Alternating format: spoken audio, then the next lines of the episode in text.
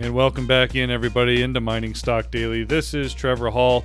Uh, you know, interesting. We saw something that seems a little bit foreign to us this morning. That was the little bit of red on the gold chart, uh, but it didn't last very long. Augie Gold futures base is now trading at 1,947. It did get as low as 1,900 uh, this morning, but then uh, rebounded. Uh, silver, it's still got a little red on it, but uh, by the looks of it, it's going to turn green here any moment, just down. Um, well, actually, it's up 19 cents, almost up a percentage point, but a lot of movement, a lot of trading activity in the precious metals. Uh, GDX, GDXJ uh, maintaining their levels from yesterday. Joining me right now is from GoldSeek, Mr. Peter Spina. Uh, Peter, my first question for you today: Did you buy that dip? Hi, Trevor. Yes, I did pick up a little bit just because I was walking down the street and watching it unfold. Um, it was such a violent stop loss situation for silver, knocking out these uh, traders, and it was kind of a, kind of a quick grab there on uh, quite a few contracts, washing out and capitulating some in the short term. But it's a very volatile market. I, I mostly have a mid to long term of you know focus, but I do some side trading. Um, which is very difficult in these these markets. But uh, the volatility is providing some huge opportunities if you're watching it real time. And today was pretty historic, and the silver price moving almost 20% within hours. It's almost a it's almost dangerous volatility. You could have gone one way or the other. In one case, there's a lot of momentum to keep pushing precious metals upward. On the other case, precious metals needs a healthy consolidation at some point here. I think so. I think for silver, it would be good to find a new market, whether it's 25, 30, or you know, in the, this area. I think it's gonna probably do low to mid 20s, uh, settle down, but it may get to 30, low 30s, spike up towards 30 here. But it's ran too quickly, and it's not healthy. It's not a healthy normal market. But neither is a market that uh, collapses in March um, and was lagging, you know, gold in such a way, and all of a sudden you try to get all this money coming to the sector. I think we had a billion dollars worth of investment inflows into silver last week. That was a record. That was 40 plus million ounces, you know, and it's uh, it, it's a market which supplies on the mine side 16 million ounces a week. So if it wasn't for J.P. Morgan's huge silver inventory there, silver, uh, you know, it, it, would get really tight very quickly, and the price can even super spike. So uh, you, you don't know with these things because they've been so suppressed and depressed for so many years that it takes very little investor interest in a tiny little market like silver with all those billions and trillions of dollars trying to get into it. So uh, yeah, it's it's it's reflecting in the price volatility. It would be nice to have a 10 cents a day move in silver and just have a steady rise, uh, but yeah, in, in, these markets, it's impossible. These aren't you know these aren't normal markets, not just for silver and gold, but everything in general. It's just representation of the times. Uh, so, do you even have an example anywhere of a healthy market right now, Peter? Uh, yeah, that's. I don't know. Maybe you have to go down to the farmer who's exchanging, bartering some stuff with some other people in town. I don't know. Yeah, the markets are so distorted. No one knows really what the price is. Uh, the currency, you know, having a dollar that moves 10% as well against other currencies and it's moving 20, 30% against gold and more here, um, there's not a lot of stability in trying to figure out, you know, on the monetary side, that stability, what the value of a dollar is. And then on top of that, all these markets are just all over the place being distorted by all this pumping and liquidity and, and just bubbles everywhere. So it's a very, uh, you know, uh, it's a very dangerous time. It's not, as I said before, you're not really an investor anymore. You're a speculator. You can't, you know, they destroyed the markets. They've turned it into a casino. Um, you know, you and I are two rather younger guys compared to a lot of our colleagues here in precious metal sector, and I'm just curious.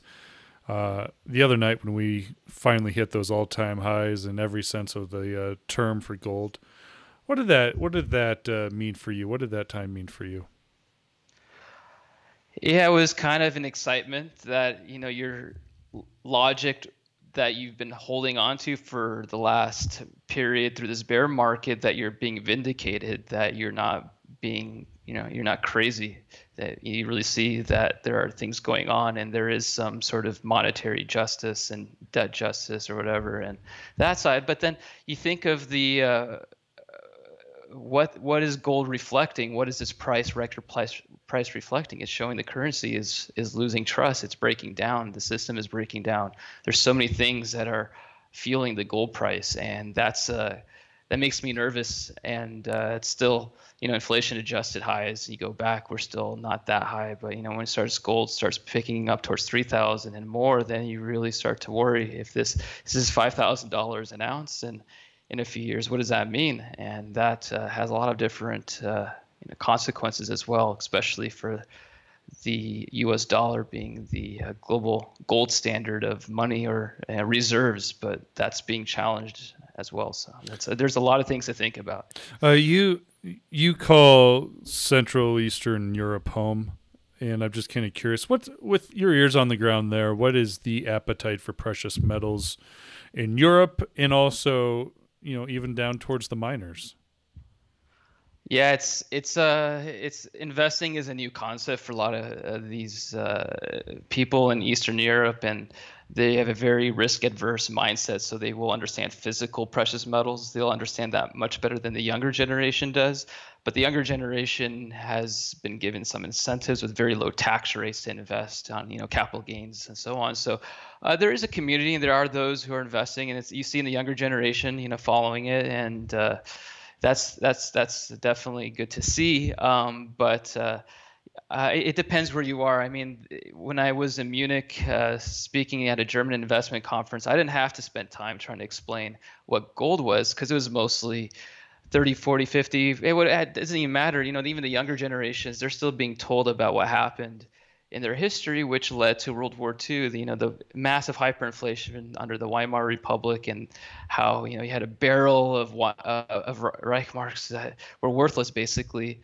Um, how hyperinflation really works. So you know, there's there's uh, examples in recent history for certain cultures cultures here that understand that. And in fact, I met a, a man from Yugoslavia, former Yugoslavia, last week. He's a Serbian man who lived through the early 90s hyperinflation, where he said he got paid $1,000 in the morning, and by the time he went to try to spend it in the evening, it was worth $100. So hmm. those those lessons carry on, and uh, they, yeah, they, I think you have uh, quite a bit of physical ownership among certain part of the population, and uh, I, I, Germany is a great example. I think there's a pretty strong domestic retail ownership in gold, but it's it varies among Europe. Does inflation? Does the inflation debate um, light a fire underneath you? Do, you? do you think we can have that inflation debate now, or do we need to kind of settle this? Like, where are we at? You know, with the U.S. dollar, are we in stagflation? I think it's hard to see the yeah. inflation debate really picking up at this current moment in time. Well, the there's there's only two ways to really deal with debt. It's either you inflate it away or you pay it back, which in a lot of the debt out there can't be paid back, so you're going to default on it, and that's very deflationary. So, I still I still consider what happens if we go through these other cycles because there might be, um, and I had said this before. The, the, the Federal Reserve, the central banks need an excuse to unleash liquidity. So it was I thought maybe the markets would start, you know, gradually selling off, and they would, you know, in a more gradual way start to increase their printing press and liquidity programs. But then when COVID hit, that just amplified and magnified everything into this quick uh, scenario. Uh, you know, it, it exposed all these issues very quickly, and it just accelerated things in such a way that they had to come out with what they call the bazooka of liquidity and this toolbox with all these tools and trillions and trillions. And you know, the real difference now is that these guys are monetizing debt. Not like in 2008 in that last period, you know, there was very little.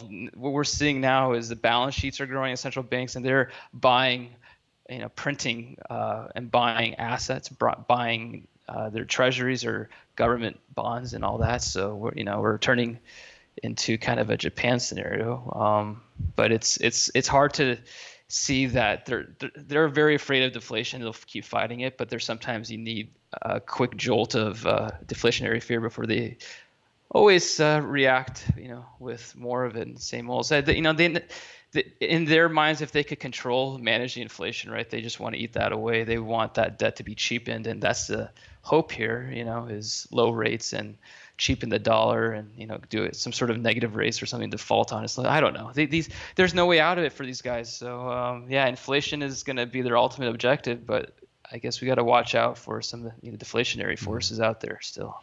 Uh, can I ask you about the miners and the junior explorers, and how are you playing this part of the industry as of last couple of weeks with this big move in precious metals?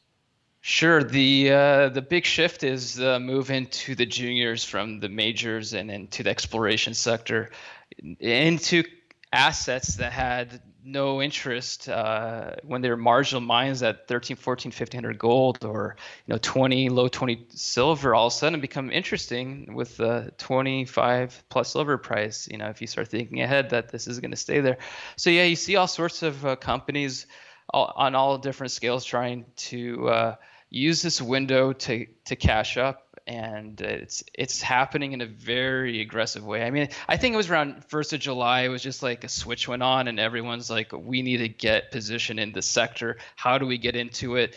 And uh, financings are are going high. You know, there's all sorts of money being thrown around, and um, it's good that some of these companies are cashing up, but some of them are being careful not to dilute themselves too quickly because their share prices are very low, and you can destroy the leverage or you know dilute the other shareholders. Um, so, uh, but overall, you know, they're trying to put billions of dollars into this sector, and there's a very uh, limited amount of options, especially in silver and some of these um, projects out there, some of the million ounce producers and some of these different classes within there. But um, it's it's money's coming in all over the place. But the big big shift has been into the junior and exploration stock. So I've been selling um, into you know some of the larger companies. Although I did buy some Equinox and some of I've been kind of shifting around, but I I've taken some profits from ones that have had some big jumps and looking around some other opportunities, doing some financings myself, and uh, I think this is game on now. I mean we've we've known for a very long period that this sector has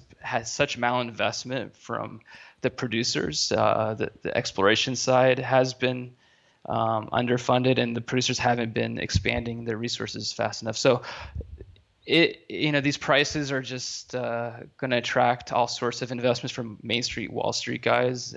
So I think this is not going to be a short-term window, which we've seen in the past, where you get a month, two or three, and the money comes on and it turns off. I think this is going to be a steady, steady, and unfortunately, probably you know at times a rush and of money into these uh, small stocks that are still trading some of them at 10 20 30 40 100 million dollar market caps with you know, millions of ounces. It's uh, it still looks cheap to me and i uh, i think this is just the first innings of a big bull market in the junior and exploration stocks. So that now to now that we've broken past some key resistance points we see gold at record highs we see silver above 20 bucks uh, it's it's a lot easier for me to take on more risk with the exploration side, and I I that's I, I think that's where you can find some big upside, but of course it's a lot more risk if you're looking into investing into those companies. Are, are you surprised with how quickly things unfolded this summer? I mean, if we take, I mean, just go back to May and we started seeing more bought deals, more private placements, more financings in the junior sector then come June, we started seeing uh, gold and silver really speed up. Its uh, you know its move upward in price. Um, and then in the last week, maybe hardly a little bit more, but we've seen all time highs uh, in gold, and we're still and we're seeing just some of these junior companies go up three, four, five hundred percent with very little work done on the ground yeah. Uh, this is it, it, it's just incredible to me this is surprising and, and, i keep on thinking of that anchorman quote when ron burgundy says well that escalated quickly. You know? well don't don't underestimate the power of hertz with internet connectivity and today's ability to buy things on the fly. You know uh, david portnoy i think is his name on twitter has got millions of followers. He's he's uh, uh, got all these people follow his trades, and he recommended, I think, Northern Dynasty, and then you start seeing the Robinhood uh, retail guys coming into the sector and buying, you know, these stocks. They start seeing the breakouts technically, but I think what the key is is Uh, the earnings are growing like no other. What other sector has growth like the gold miners do and the silver miners? Who's producing, uh, doubling their revenues or uh, their profit margins? Everything are just going through the roof. So it's going to get noticed. The earnings are going to make the institutions want more of it, and then the juniors are just uh, yeah, they're they're they're not, they're not doing a lot to get revalued, but I still think if you look, um, you know, look at this at the next six, 12 multi-year run in this bull market, it's still trading very inexpensively, you know, per ounce. Uh, some of them have gone, you know, a little. Uh, so some of them that do pop several, you know, five, ten times really quickly without um, maybe a lot of justification. You got to be careful and maybe wait for the pullbacks. But yeah, I'm not too worried. I think uh, you can get shaken out really easily as a trader. Um, if you get some big pops, you take some profits out and look for other opportunities. But for now, it's I'm in it for more of the longer term uh, run here. So I'm repositioning and just finding other opportunities and sticking with uh, more of the juniors and exploration stocks as part of the portfolio. Whereas uh, last year too, it's uh, it was a bit difficult to time it, but it's uh, you have to be careful on timing it because at the bottom they were diluting themselves very, you know. Uh, Eric Sprott, you know, who deserves every praise in the world, he came in and saved the sector about a year plus ago but he was able to pick up huge positions of companies uh, for very cheaply. He saw a huge opportunity to uh, help these guys out and uh, support them, but he, in return, as he should have, gotten nice pieces of the company, and uh, now everyone else is trying to chase him into it as well. But uh, the, yeah, I think this is it's it's for a new investor, you know, you got yeah, you got to be careful in the short term if these things are running five, ten x real fast. So yeah. don't chase things, um, and always start off with physical too. You know, you uh, you need to have physical metals um, as part of any sort of portfolio as, as part of your savings.